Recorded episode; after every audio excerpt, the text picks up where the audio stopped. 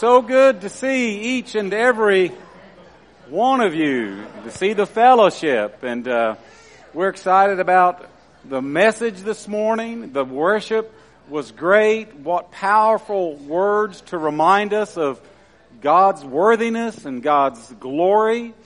And it's really, truly good to see you on this beautiful Sunday morning. Wasn't yesterday, weather-wise, a great day? Oh man, that was great. So Grady Odell, just want you to know, would you stand up? This is Justin's dad. Justin's doing an awesome job. Thank you for the way the young man you raised. I just want you to know he is doing a great job. Uh, part six in our sermon series, Simply Thankful. We've looked at being simply thankful for the life of Jesus. Simply thankful for the teaching of Jesus. Simply thankful for the humility of Jesus. Simply thankful for the compassion of Jesus. Simply thankful for the submission of Jesus. And this morning, simply thankful for the glory of Jesus. In this series, our whole purpose really is to look at the life of Christ in a unique way and say to ourselves through His Word, there are things that we're not grateful enough for. The attitude that we have as believers needs to be more joyous and rejoicing in those things that we have so many reasons to be simply thankful for. God is a good God. God blesses His people in so many ways. And may it never be said of us over a prolonged period of time that we're living lives as believers without having a deep, genuine, sincere, authentic, real attitude of gratitude to our God.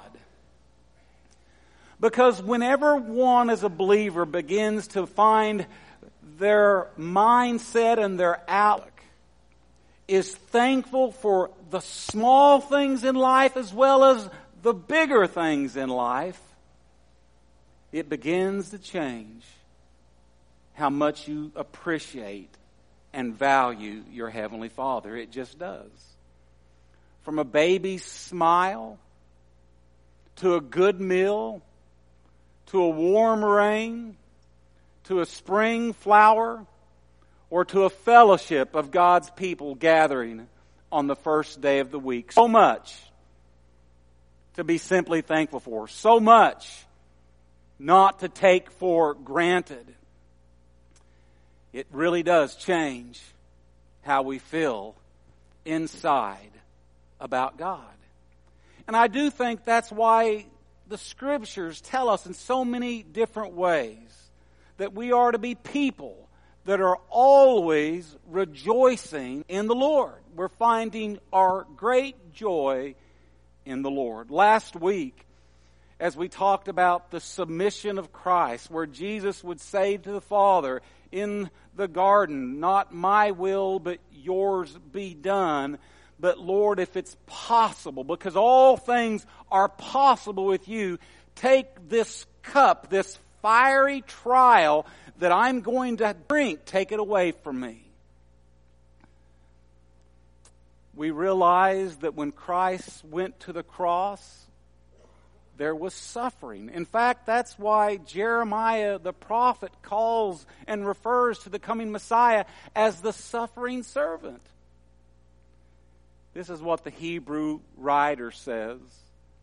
In bringing many sons and daughters to glory.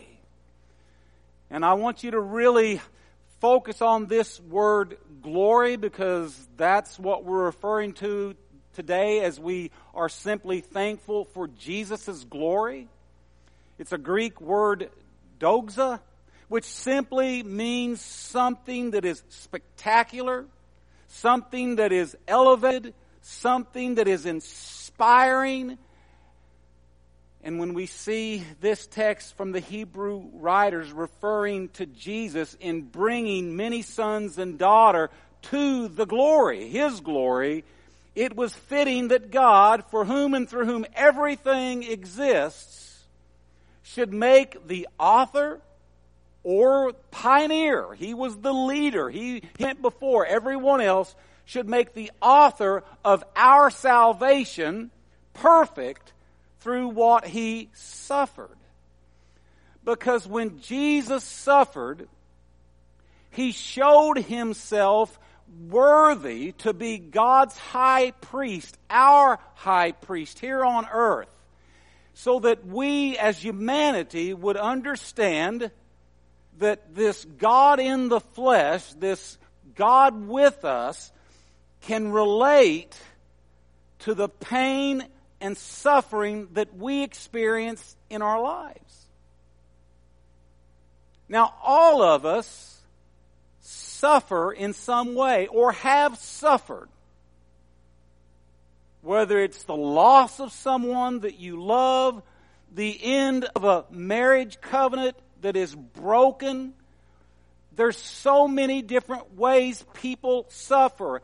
Health crisis issues we suffer, we have pain.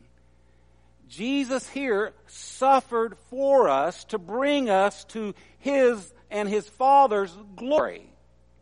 And He wanted us to know, and He shows us by example, which is true love, that He felt pain and He can relate to anything that you're going through. Isn't that a remarkable God.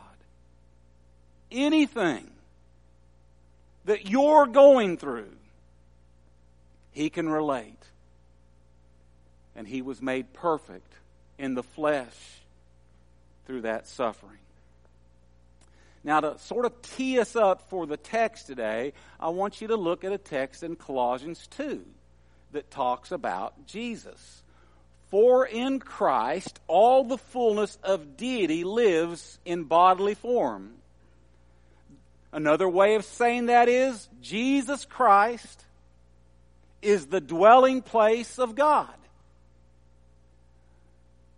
God the Father dwells in the person of Jesus Christ here on earth. The Word became flesh. He was face to face with God. He was God and you start to see the glory of God, the glory of Christ, the bringing many sons and daughters to His glory through His suffering on the cross.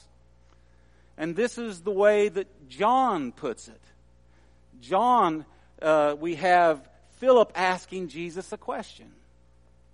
Show us the Father, Jesus. To which Jesus answered, Don't you know me, Philip? Even after I've been among you such a long time, anyone who has seen me has seen Father. How can you say, Show us the Father? Jesus is simply saying, If you see me, you see the Father. So in Christ, we see the visible manifestation of God Himself. If you want to know what God's like, we look at the person of Jesus Christ. And so today, this morning, I want us to go on a walk together and I want to show you something and I want us to see it together and look at the promise that it holds for us. I want us to go with Peter, James, and John and Jesus up on a mountain. And I want you to see here, after six days, basically, Luke will say around eight days, but the point is the Jewish week is being referred to. Jesus has just made the statement, some who are here will not die before they see the kingdom of God and its coming. After six days of saying that, Jesus took with him Peter, James, and John and led them up a high mountain. Has anybody really ever climbed a high mountain? Just one or two? Anybody? Yeah, you know, so you know if you climb a high mountain, maybe down in Tennessee, some of those mountains like Chimney Top, it gets pretty high, but you, you start to climb a mountain and uh, get your heart rate going. You start to think, you know, this isn't going to be so easy. It's it's a little difficult, and uh, you start to sweat. All of that goes and is involved, but Jesus takes with him what many have referred to as the inner circle of the disciples. I don't know, you know, why that would be, but he chose specifically Peter, James, and John. And I just want you to picture them going up that high, high mountain and the effort and the exertion that it would take. And we're there with them. And then the text says, when they get on that mountaintop, Jesus is transfigured. And the word transfigured means changed. Uh, it's about his visible appearance. It, it changes and it's done right for them. And it says his face shone like the sun and his clothes became as white as light. Luke puts it this way in chapter 9 verse 29. The appearance of Jesus' face changed and his clothes became as bright as a flash of lightning. So you, you get that this transfiguration that Peter, James, and John are witnessing on this high mountaintop is something very unusual. You see, Peter, James, and John, they have seen Jesus in bodily form. They've seen him teach with authority. They've seen him walk on water. They've experienced the miraculous catch of fish. They've even experienced him raising Lazarus from the dead. They've seen about everything that you could see about the man Jesus in the bodily form. They've heard his claims I and the Father are one. And it appears that now, through this experience, Jesus is revealing another part of who he is in a way that they could not know unless they saw it. And Matthew and Luke bring us there to experience it as well. Jesus is seeing the way that he is always been with his Father in absolute glory, in pure light, in energy, described as a flash of lightning or white as the sun. His clothes, he's just brilliant. Just wonder at that moment what were Peter, James, and John thinking?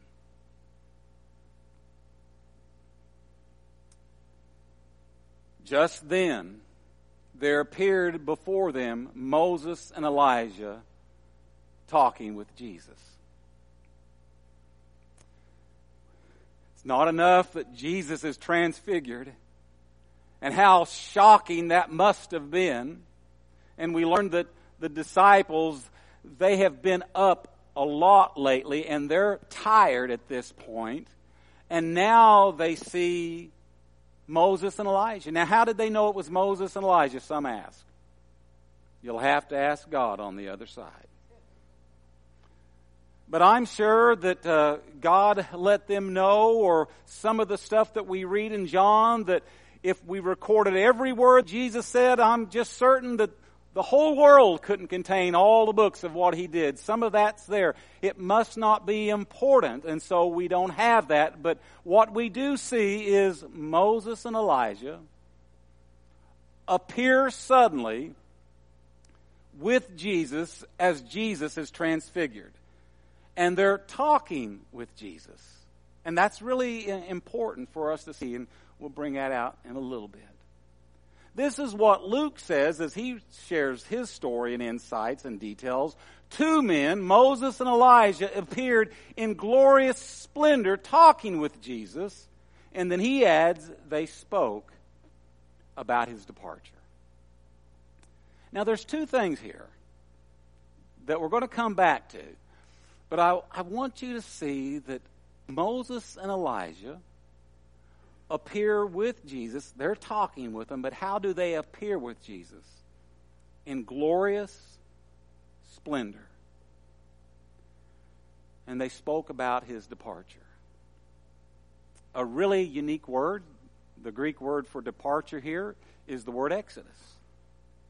And here you have Moses and Elijah. The lawgiver and the greatest prophet together with Jesus on this high mountaintop, transfigured, and little old Peter, James, and John. So, first, the word departure, Exodus. You know, why was it Moses and Elijah? You know, those are just questions. We don't have to absolutely answer them, but they're just questions. You like, why Moses and Elijah? Well, Moses led an exodus, right? He led the people on an exodus out of Egyptian bondage. 430 years God's people had been in bondage. God used Moses to lead the people on a departure, an exodus out of Egypt.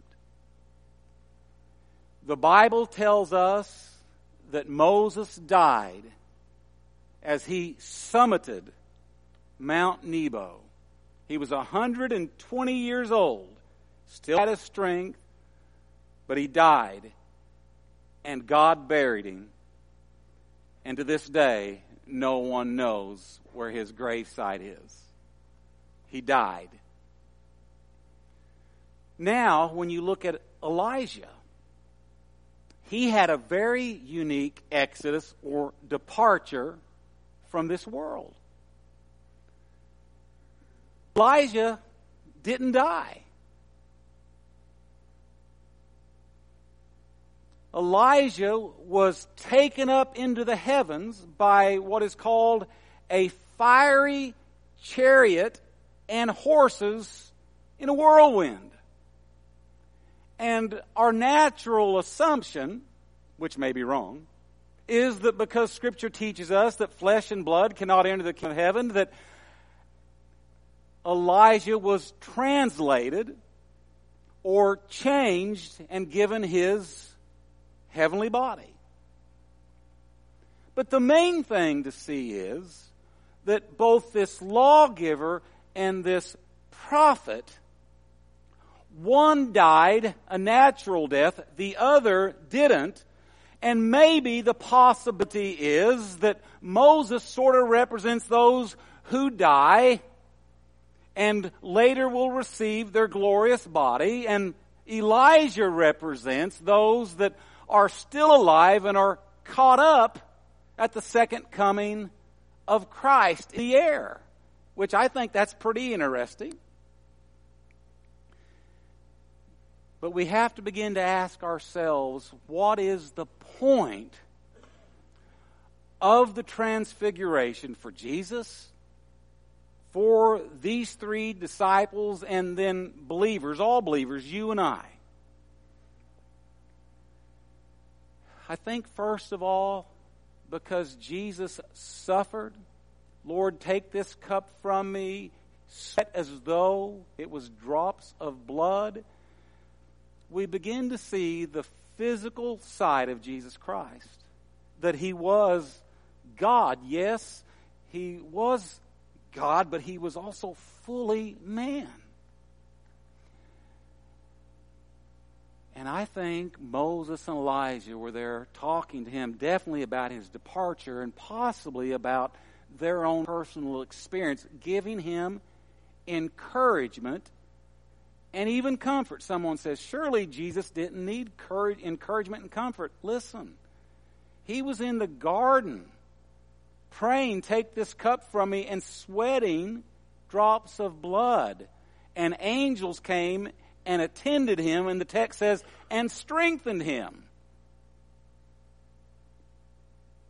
I believe that a lot of this is, is just for Jesus and what he's getting ready to face because he's going to leave this mountaintop experience, go down the mountain, enter in Jerusalem, and he's going to die, just like he's been telling the disciples. But I think it's also for his disciples there. He's told them later, don't tell anybody what has happened until after I resurrect from the grave. You keep this to yourself for that time, and then you can tell everyone.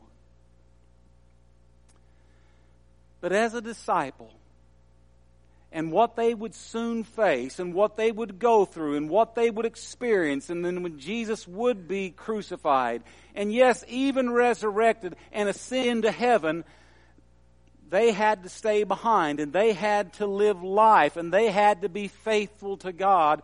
And I just believe clearly that this mountaintop experience, seeing Jesus for who he really is, had to give them great comfort and great strength for everything that they would face. So excited is Peter. Now, Luke tells us Peter, you know, how he's always talking and saying things that just aren't right in the right time. He does it sort of again here because Luke says he said this, but he didn't know what he was saying. Peter said to Jesus, Lord, it is good for us to be here. If you wish, I will put up three shelters one for you, one for Moses, and one for Elijah.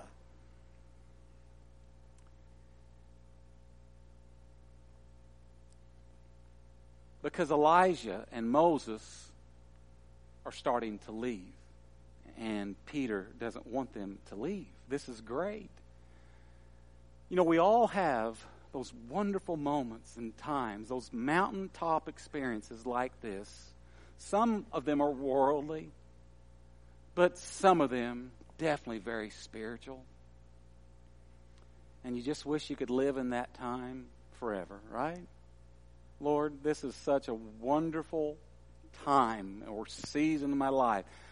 Can't we just stay here? Wouldn't it be nice just to stay in this moment? Your glory, their glory. This is spectacular.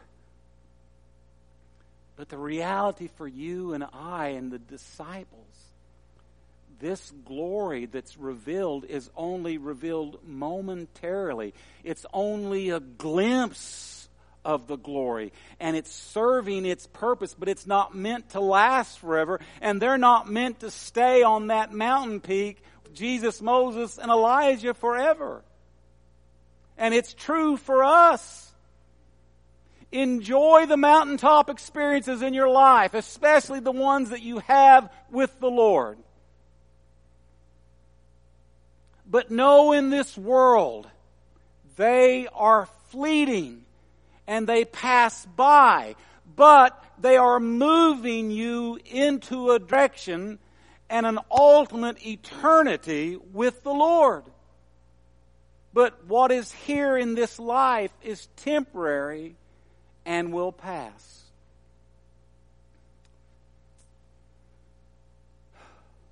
Now look at Matthew here, while he was still speaking, and this is God, a bright cloud covered them. Who? Covered them? Covered Jesus, Moses, and Elijah? Well, yes, but is that all? No. A voice from the cloud said, This is my son, whom I love. With him I am well pleased. Listen to him. And one more thing before I get Peter, James, and John inside this cloud. Why was God telling these three disciples to listen to Jesus? And I think the important message is, is no matter how important Moses was, and he was, and no matter how great Elijah was as a prophet, he was great. But there's a change that's taking place, and God is putting it into the hearts and the minds of these disciples, you listen to my son. Oh, listen to Moses. Listen to Elijah. But Jesus is greater than Moses. Jesus is greater than Elijah. You listen to my son.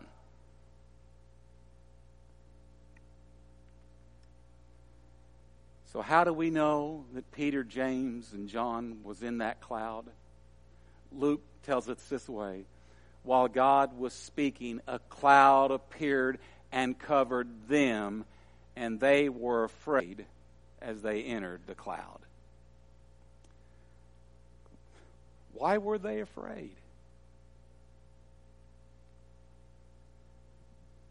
Because whenever the visible manifestation of God's presence takes place, it strikes fear because it's so holy. An angel of God cannot even appear before the people of God without them dropping to their knees in fear.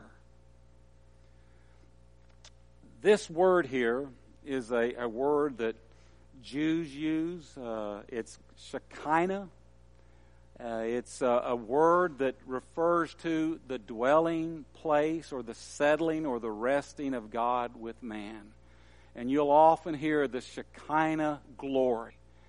This word is what we see whenever we see the departure of Moses out of Egypt in that Exodus where the cloud leads the people by day and the fiery pillar guides them by night. And when the Egyptian army change their mind and go in pursuit of God's people at the Red Sea, that cloud moves to the rear, separates the two. God protecting his people. That is the Shekinah glory. You see it more clearly even when Moses ascends Mount Sinai with the 70 elders, and there he is, and only he can approach God, and that cloud comes down over Mount Sinai, and God gives the commandments on stone to Moses. It is the Shekinah glory representing God's mighty presence, glory over and in this world. That is what Peter, James, and John were experiencing. Remember when Moses came out of the presence of God, it said his face was glowing? Just from being in the presence of God, his face was glowing.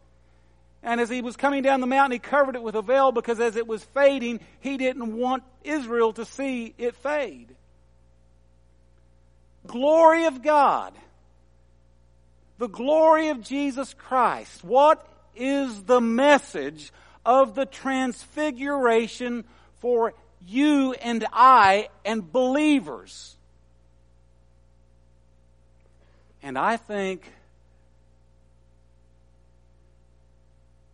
we're going to share the heart of it in just a moment. When the disciples heard this, they fell face down to the ground, terrified, but Jesus came and touched them. Get up, he said, don't be afraid. When they looked up, they saw no one except Jesus.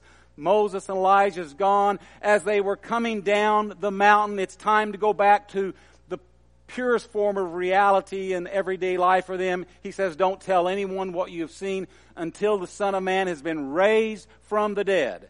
The disciples asked him, Why then do the teachers of the law say that Elijah must come first?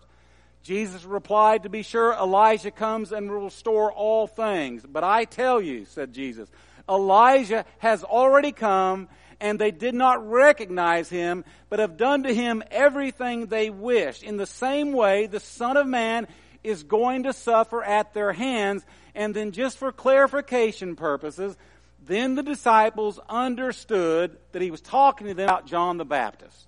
So those last three or, or four slides are just referring to, you know, Elijah's supposed to come back before this and that, and Jesus says Elijah came back in the spiritual sense through John the Baptist.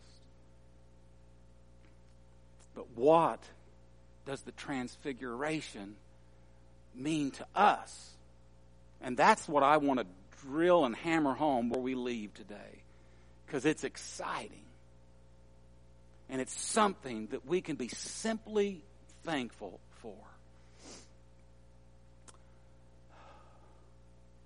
I believe the transfiguration is for us for this reason.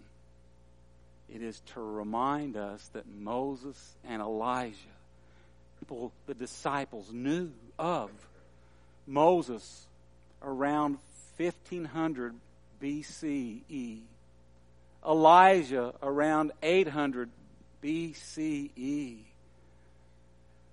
One died, other caught up in a whirlwind. What happened to him? What happened to them? Where are they now?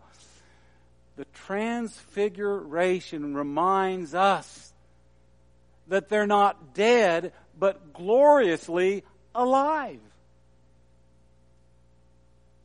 Remember, all of a sudden Moses and Elijah appear what? In glorious splendor. The point for us is this. When we leave this life, we enter the presence of God. We're not going to be dead.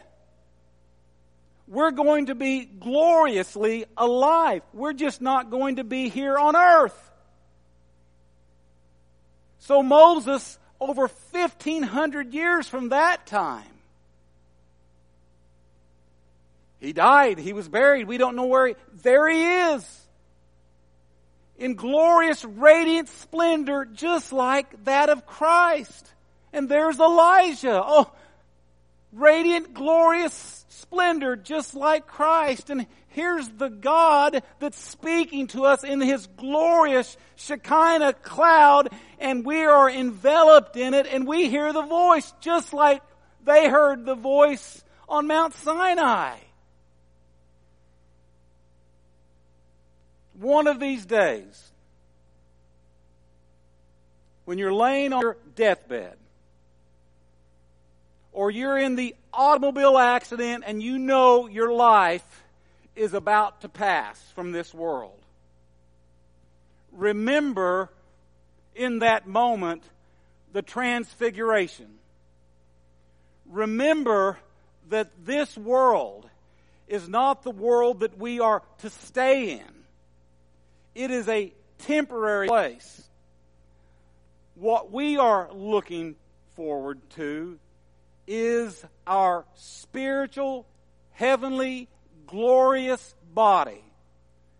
Don't go to a funeral unless it's the funeral of an unbeliever without hope, without some joy, without some excitement, because they're not dead. Jesus' words, because I live, so shall you live also, are true. It was true for Moses. It was true for Elijah. And it is true for each and every believer that dies in the Lord. And you see why it's so important to be living by faith when you die. That's what I believe the purpose of the transfiguration is for us. John, one of the disciples that was on the mountaintop, that was a part of all this, this is how he puts it in his words. Dear friends, now we are children of God. If you go back and look at verse 1, John is just all over this idea that I've got to really hammer down that we really truly are God's children. And so, verse 2, dear friends, now we are the children of God, and what we will be has not yet been made known in its entirety. But we know that when Christ appears, the second coming, what? We shall be like him. we shall be like him. So I can grieve my dad, and I can grieve my mom. But I'm just telling you, the grief only goes so far down because of this. Because of the glory of God. Because God willing to share His glory with us. There's a lot of things worse than death. There is to die without hope, to die without a Savior, to die lost, to die doomed. So be of good cheer. The Lord has overcome this world, and He, through the cross, with outstretched arms, is willing to share His glory with you.